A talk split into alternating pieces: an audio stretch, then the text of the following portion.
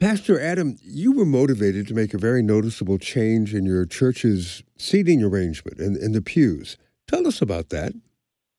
Early on, I'm a fairly new pastor here, only been here 6 months at this point, and as I was getting to know the congregation over the summer, there was a couple, kind of middle-aged couple that was seated out in our narthex, and you can see through the divider wall at the back of our sanctuary into our narthex.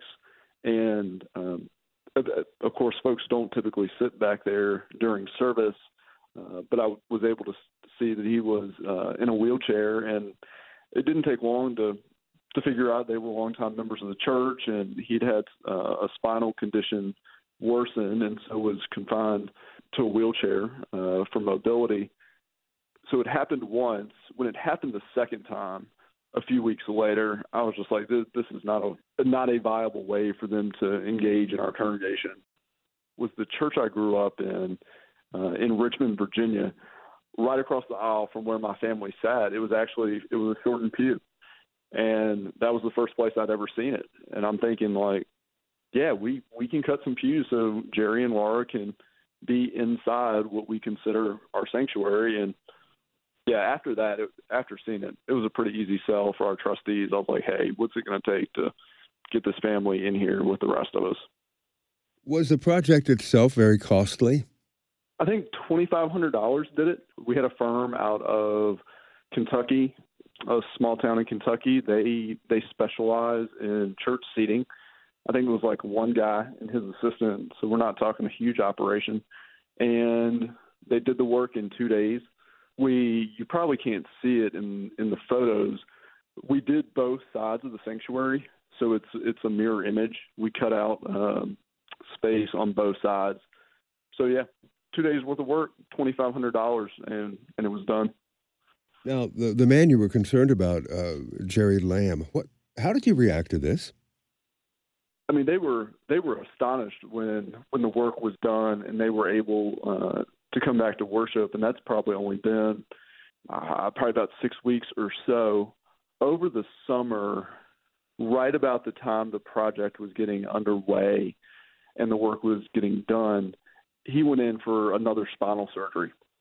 And so he had a long road of recuperation before he was able to be out and about. One thing that probably didn't show up in all the reporting so far, when I had the idea and was concerned about it, I reached out to Laura and said, hey, this is something that I'm pretty adamant about. I want this to be in place for your family. And her response was like, I appreciate it. Like, y'all don't need to go to put in any additional effort for us. And I was just like, hey, I'm going to pursue this. And so they were aware that something was in the works. But yeah, their first Sunday back, they utilized it, and we've had older adults. We've had we have a young man who is getting chemotherapy treatments at St. Jude's, and so when he's in town, he and his family sit there. I mean, it's been utilized by a number of folks. And this received some national attention. Were you surprised about that? I've been surprised by folks who have reached out from various segments of my life and segments of ministry who are nowhere near Tennessee and said, hey, I saw this on my news feed. I saw this on my subscription. Hey, I'm in small town America somewhere, and I knew them 15 years ago, and they're like, wow, I can't believe this. So, yeah, I mean, stuff like that goes viral pretty quick. Our local hometown newspaper just ran it on the front page a couple of days ago. So yeah, I mean, I think folks are probably moved to see a community of faith doing good works in this kind of way and making space. And I mean, good news is a little hard to come by sometimes. So I think it gets received well when it shows up. I hear that. Do you think that this decision, what you did, could maybe have a domino effect around the country and other churches and other buildings and workplaces? I really hope that someone sees it and gets inspired by it. I know the luxury of new churches, or maybe churches that have been built in the last 10 or 15 years, is they've got movable seating arrangements, multi-purpose rooms, and so their accessibility is kind of baked in right from the start, which is great. A previous church I served recently, we were able to do that when accessibility concerns came up. We just took a few movable chairs off the end of our rows and were able to do the same thing that we did here. I think for smaller churches or older churches, it's probably a money concern, would be my hunch, or they don't have somebody who has a very clear mobility need, like right there at that time, and so they're thinking, well, why would we make space if like no one's here to use it? So it's like, which comes first in that setting? Does someone have to show up and have nowhere to sit before somebody takes action? I hope it doesn't take that long. All right.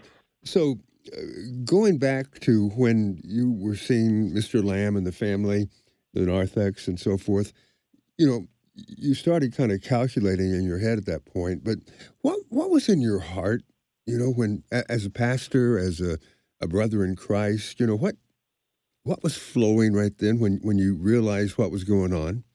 In the midst of preaching, because I could, of course, like see the whole community and see all the way to the back of the sanctuary into the foyer, into the narthex. It was heartbreak first that somebody physically could not be in sacred space with everybody else. And I wanted to do whatever it was as quick as I could to rectify that for physical mobility, but for somebody not to have a place in a community of faith is cuts against the grain of the way I want to be in ministry. And so I've always looked for ways to open up the community of faith for others to find a spiritual home and be in relationship. And in this case, it just happened to be physical mobility. Pastor Adam, I really appreciate you sharing with us. Thank you. Yeah, absolutely, Richard. Thanks for your time.